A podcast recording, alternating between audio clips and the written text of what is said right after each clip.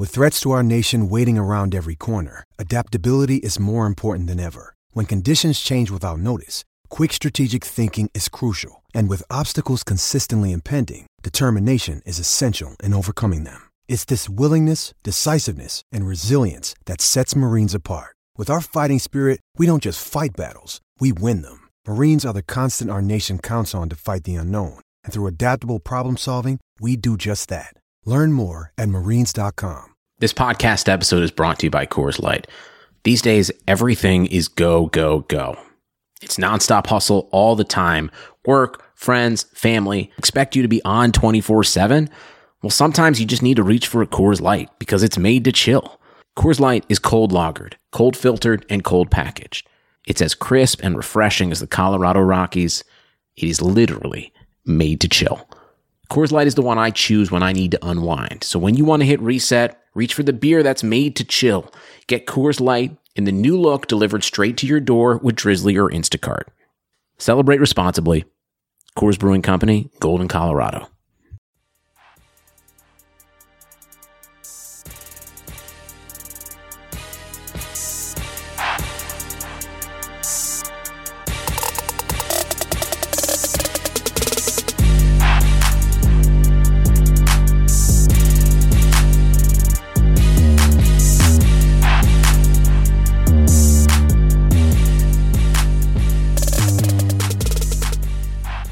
Yo, how you living, Destination Devy fam? We are back. Another episode of the DDP. I am your host, Ray GQ. Make sure you follow me on Twitter at Ray GQ. Make sure you follow the show at Destination Devy. And today in this episode, I am talking about five players who I think are criminally undervalued in Dynasty rookie drafts. That's what we're doing right now. We're deep into rookie drafts. We're doing Dynasty startups that is where we're at. And everybody knows about the top guys. Round one, round two, hell, even sometimes round three. In this episode, I'm talking about some guys that are going late round th- three, late round four, potentially on your waiver wires. Five guys that you need to grab that have immense upside.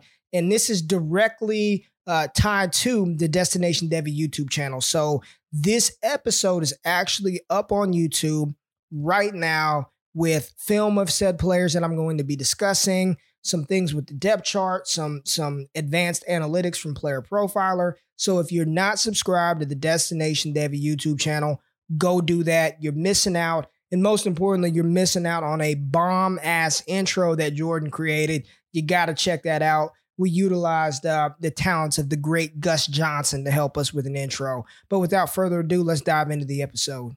Yo, yo, yo, what's good, Destination Devy fam? Welcome back for another episode of the All Gas Show. I this is a special one. This is a special one because it's the first All Gas show after the channel has surpassed 1,000 subscribers. So thank you, thank you, thank you, each and every person that hit that subscribe button, that gets the alerts, that's notified, that checks out the content, that leaves a comment, that hits me up on Twitter. I, I, I truly cannot thank you enough. This isn't some big enterprise. I don't have a website. I don't have a Patreon account right now. All I want to do is help you Dynasty and Devy better. For for the thousand plus of you who have said this guy's all right, you know, he's got good information, he's responsive from the bottom of my heart from my partner Jordan Richards. We can't thank you enough, man. Like this this is about you. I don't do this so I can sit down late at night and watch myself on YouTube or listen to myself talk. Like, what I want to happen is for you to hit me up and say, Man, thank you for putting me on that guy because I didn't know about him until you brought him up. I checked him out. He looks really good. I, I, you know, I drafted him in the fourth round of my rookie drafts. Or, holy shit, Ray, I didn't know about this Trey Lance guy out of North Dakota State, but thank you for letting me know because I had a Devy draft right before. Like, it's about you. It's truly about you. So thank you, everybody that's new to the channel. If you haven't been rocking with me since over a year with the podcast before this even got started, this is what I'm about. I want to entertain you. I want you to have a good time listening to me. I want you to feel like we're conversing together face to face, that you know me, that I know you. That's what I want. I want to entertain you, but I also want to provide actionable content for you to take back and apply to your dynasty leagues, to your Devy teams. You know, a lot of people don't have time to watch college football on the weekends. I got you covered. You don't want to cut up film and scout these guys. I'm going to provide you the information that you need to make informed decisions for your dynasty and fantasy football rosters. And I was not going to start the show out without saying Thank you. Stay tuned. Stay locked in. I've got some damn good merchandise that's coming out that I'm going to give away. Give away to my subscribers, give away to the followers. And who doesn't want that black and gold Destination Devy logo? It's nice. It's some good stuff. I just wanted to say thank you. This is what we're about. This is what we're doing. Thank you for supporting the movement. Let's get into the content. Drop the intro.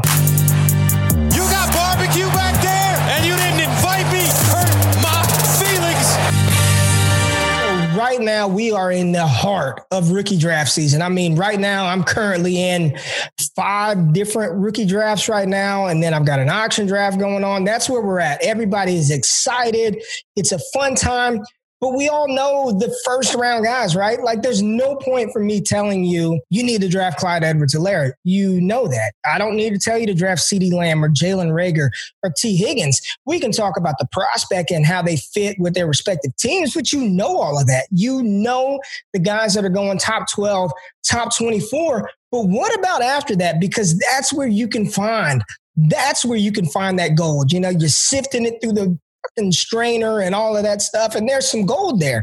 And we don't, there, there, there isn't enough content focusing on those late round gems, those those players who landed in favorable situations that have the talent and or draft capital to matter that you need to be targeting in your dynasty rookie drafts. But I'm giving you my five guys that I'm personally targeting, that I have talked about, that I have touted, that you should take notice. You should be targeting these players as well because each of them in their respective situations have the potential to yield positive fantasy points sooner rather than later, but not just who I like based off of the film, but the situations that they landed in. All right, let's dive into a player who, right now, according to DLF, has an ADP of 35. Ryan McDowell runs these rookie mock drafts 10 to 12 every single month. So there's fresh rookie ADP over there. And the player that I want to talk about here is DeeJay Dallas, the newest member of the Seattle Seahawks. And we'll take a look at his player profile page and talk about some of his advanced analytics, some of his college production, and how that transitions and fits with the Seattle Seahawks. So when you're looking at DeeJay Dallas's profile, five foot 10, 217 pounds. He's 21 years old, fourth round pick. That draft capital matters, right? We like to see running backs third round or higher. Fourth round, when you're talking about we only had run, one running back drafted in the first round, fourth round draft capital is fine for a running back. And he lands on a team that wants to run the ball. Seattle wants to run the ball, even with Russell Wilson, and that's one of our biggest criticisms with Seattle is they don't they don't they don't throw enough with Russ. They want to run the ball, and DeeJay Dallas is a productive runner. He ran a four five eight at the NFL Combine, which isn't great, right? It's not the best time, but it's far from a bad time. It's far from this slow sloth like player at the running back position. Plenty enough speed, 58th percentile speed score. We'd like to see a little more burst, a little more agility. But when you turn on the tape and watch DeeJay Dallas perform, he's a very, very solid running back, not a world beater, but not bad by any stretch of the imagination. Over his past couple of years, he's had back to back 600 yard seasons, caught a couple of passes out of the backfield. His high school profile, man, he played some quarterback, he played defense. He has not been playing the running back position for very long. So there's still a lot of room for growth, a lot of things that he can improve on. And as you see here, his best compar- comparable player, uh, ironically, is Thomas Rawls, who also played for the Seattle Seahawks. Now, when you're talking about the competition that he's going to have to face, we all know who's in the backfield in Seattle Chris Carson, Rashaad Penny, and Travis Homer. And when we look at Chris Carson, I mean, he's done to be a guy who was what was he undrafted seventh round pick I don't think we can ask for anything more from Chris Carson. Back to back, over 1,100 yard seasons. He had 1,200 rushing yards last year, seven TDs, caught some passes out of the backfield, 37 to be exact. So when Carson is on the field and playing, dude is dude is dynamic. Dude is a is a good physical running back that's been banged up. But even though he's been banged up, he only missed one game last year and he missed two games the year before that. Fantasy season. I'm not talking about week 17, weeks one through 16. So uh, he's, as much as we like to talk about Chris Carson going down and being injury prone, he gets banged up in the course of the game, but what running back doesn't? Chris Carson is good when he's on the field and playing. Rashaad Penny, on the other hand, is recovering from an ACL injury that he suffered last year. And right now, it looks like he's in doubt to be ready for week one. And even before that, he really wasn't seeing a lot of opportunity. Uh, 65 carries last year, 85 the year before. And I know that Seattle invested a lot of draft capital into Rashaad Penny at, at the beginning of this season. It'd be three years ago, three NFL seasons ago. So I think that kind of is is is irrelevant at this point. They've seen what they've got out of Chris Carson. They see what they've gotten out of Rashaad Penny, and they still chose to draft a running back because running backs get hurt. Running backs get banged up. Running back is the most volatile and fragile position in the NFL, and, and especially for fantasy purposes, other than the tight end, who are getting their knees blown off in the middle of the field. When you're looking at DeeJay Dallas to get him in the third round of rookie drafts on a team that wants to run a, run the ball with after their starter, there's really not much behind them. Are you are we really worried about Travis Homer? I know towards the end of the season, he was getting some burn, but I think he's more of anything as a pass catching running back. So the talent that DeeJay Dallas possesses, the opportunity with Seattle in an offense that's led by Russell Wilson with a running back in front of him and Chris Carson, who does have a tendency to get banged up with his physical running style. There is tremendous amounts of opportunity. If DeeJay Dallas is called into action, he could be slotted as, as a high end RB2 right off the bat. Right off the bat. And there's been no conversation, to my knowledge, about Seattle wanting to extend Chris Carson. So, again, with an ADP of 35, with an ADP of 35, make sure you are walking away with your fair share of DeeJay Dallas in your rookie drafts. You will not you will not be disappointed with that pick at that cost. Now, another player that I want to talk about has an ADP according to DLF of 27, so considerably higher than any of these other players that we're going to talk about. But Anthony McFarland is a massive massive target of mine. I want Anthony McFarland in every single dynasty league that I'm in because he's the running back or a running back for the Pittsburgh Steelers. And unlike Chris Carson, who gets banged up and seemingly always plays through those injuries, James Conner's a little bit different. It's not a matter of if he gets banged up, it's when. And I love James Conner. Fantastic story. Fuck cancer. I, I, everything about James Conner, I love the dude. He's battled back and he produced, you know, a couple of years ago. And even last year, he had flashes of, of, of brilliance. But, but the reality is, over the past couple of years, 12 games played in 2018, 10 games played in 2019. Pittsburgh needs to run the ball. Pittsburgh needs to get back to what worked when Le'Veon Bell and Antonio Brown and Juju Smith Schuster were on the field and they were able to matriculate the ball down the field, put up points, and help us in fantasy.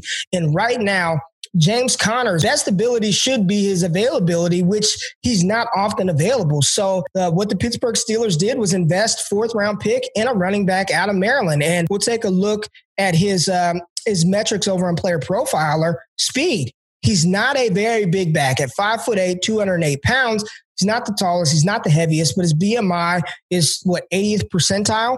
4 4 40 yard dash, 85th percentile speed score. Don't really get the burst. I mean, I, I don't know why he didn't jump higher or further, which, you know, is calculated in this. But McFarland is an explosive, dynamic running back who brings a little something different to the table than James Conner, than Benny Snell, and then Jaylen Samuels. And Benny Snell is, I, I, think that is the wild card, right? Benny Snell is the wild card because in his rookie season last year, had 108 carries, 426 yards, nothing to get super excited about. His profile coming out of Kentucky, he's not a fast back. He's a big grinder. He's a big grinder who's not as explosive as James Conner, or at least it doesn't appear as, as explosive as James Conner, who doesn't do the things in the receiving game that a James Conner or Jaylen Samuels does.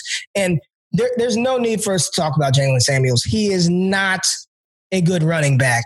He can catch the ball out of the backfield, but the Jaylen Samuels experience experiment should be done. Stop holding out hope that he's going to eventually become the lead back because he's not.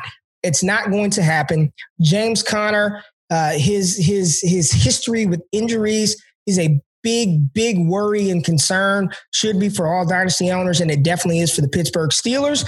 And again, Benny Snell is the wild card. I'm not all the way out on Benny Snell, but even if Benny Snell turns out to be the guy, he doesn't bring what Anthony McFarland brings to the table as far as talent, explosion, speed, home run ability, and the big play threat. So Anthony McFarland to get him at the beginning of the third, and sometimes he's falling late third, early fourth, smash the draft button on the dynamic, explosive runner out of Maryland. You want that guy in an offense who wants to commit to the ground game. Draft Anthony McFarland.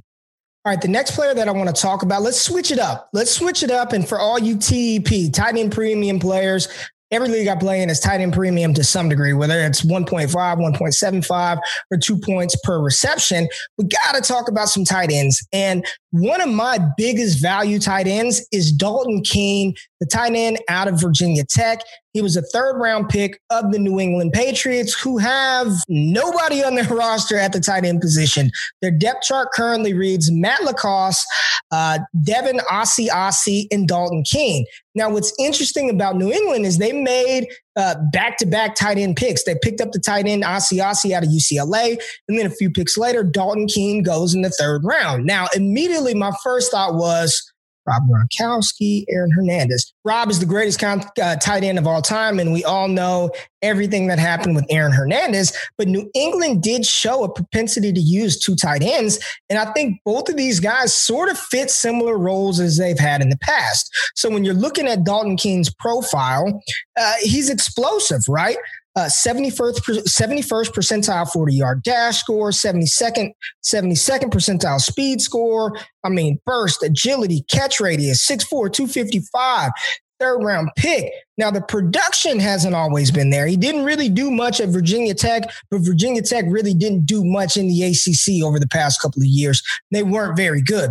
Best comparable to Kahale Warring, tight end for the Houston Texans, that I know a lot of people were excited about coming out of San Diego, uh, San Diego State a couple of years ago. So when you're looking at the value, he's being drafted at uh, pick 45. Pick 45, Asiasi is going at pick 40 in dynasty rookie drafts, according to DLF.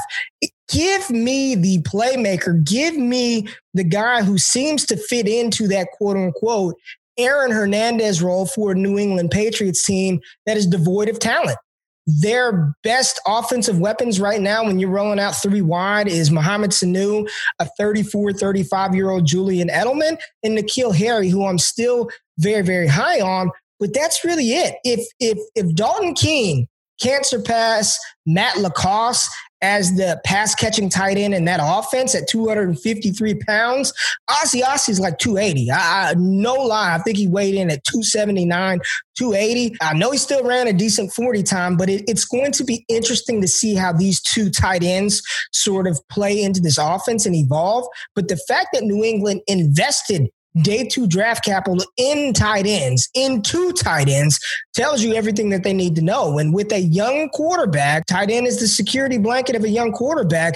Jarrett Stidham is going to be relying on these guys. So if I had to take a shot on a guy that I'm getting in the fourth round of rookie, dra- rookie drafts, which I'm not investing anything higher than a fourth round pick in a tight end in rookie drafts, especially this rookie draft.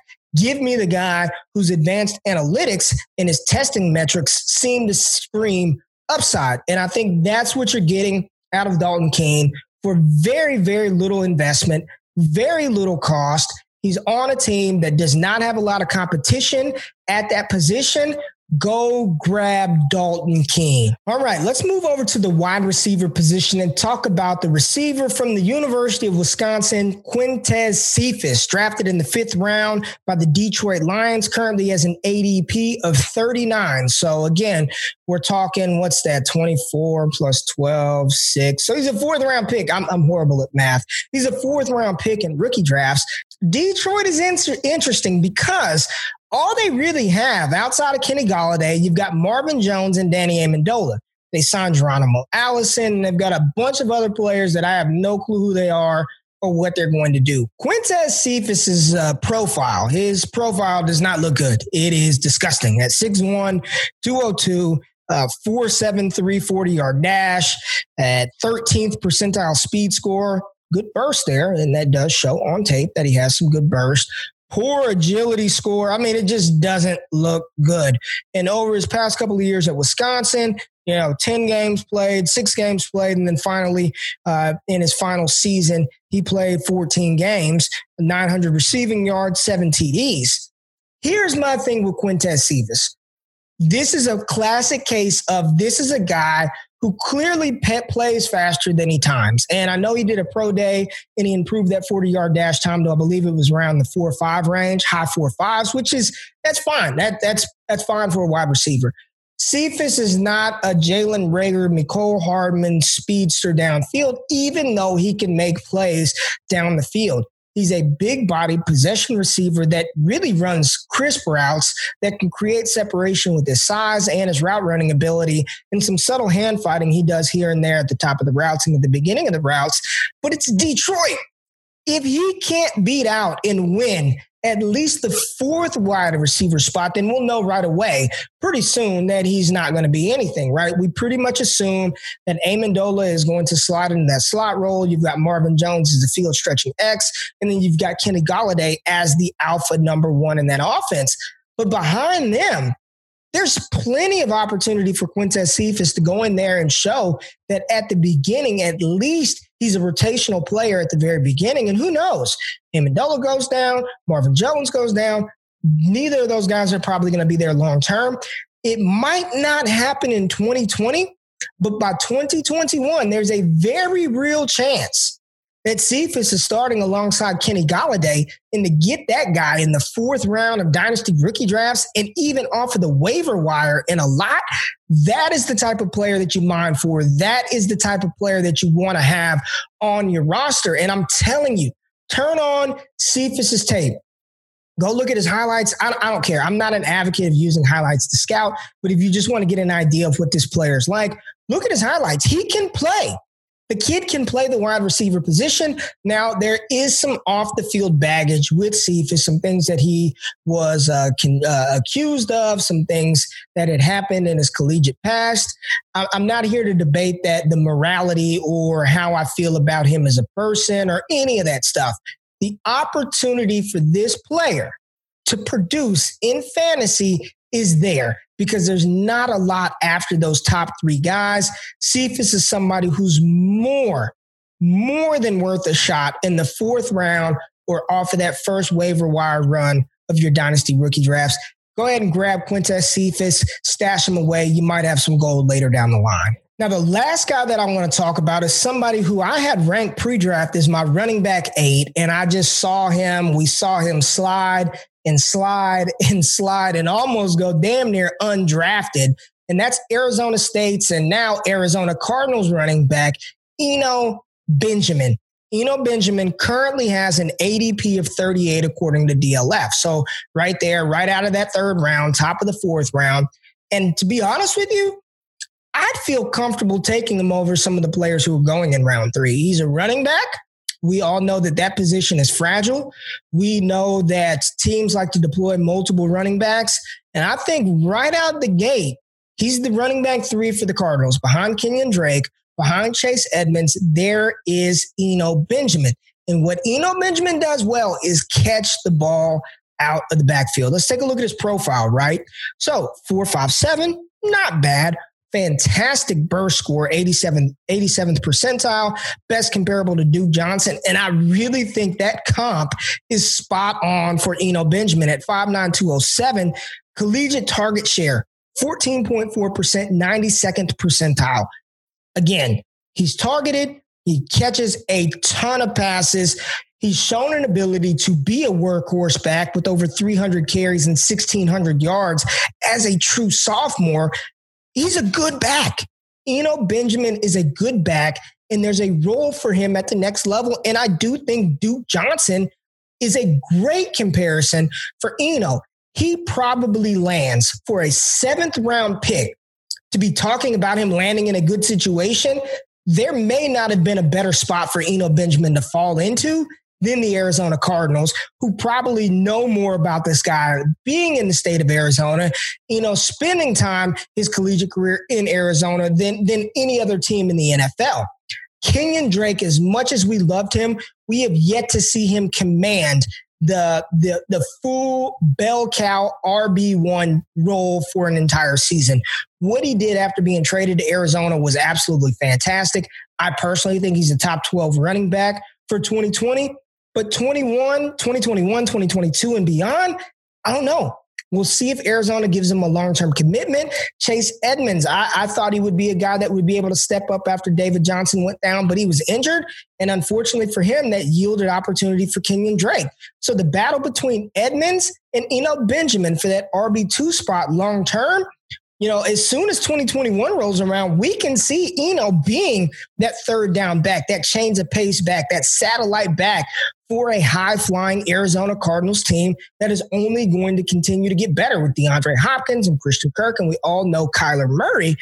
Eno Benjamin, to get him in the fourth, I, I think of all the players that were discussed, you know, this guy, especially in PPR formats, has an opportunity to matter and he might matter sooner rather than later. Now, I know the historical hit rate for players drafted after a certain threshold is low. Nobody is is expecting Eno Benjamin to come out here and be the RB one in the 2020 class. But when you're talking about a late round dart throw to fill the back end of your roster, you need to make that happen with running backs that have an opportunity to step into opportunity.